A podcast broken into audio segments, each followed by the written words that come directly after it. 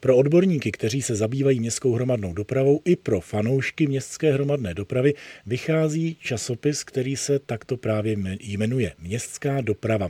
No a aktuálně vychází nové číslo. Co v tom čísle je a co by čtenáře mělo zaujmout, nám teď poví Ondřej Matěj Hrubeš, šéf-redaktor webu MHD86 a také zástupce šéf-redaktora zmiňovaného časopisu. Máte slovo, dobrý den.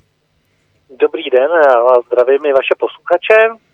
Časopis Městská doprava se věnuje jak městské dopravě v České republice, tak i třeba v zahraničí a tak čtenáři najdou různá témata.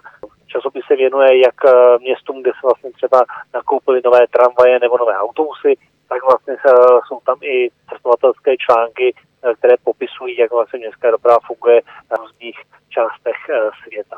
Například se v tom současném čísle dočtou čtenáři o městské Rýnem nebo v Bělehradě.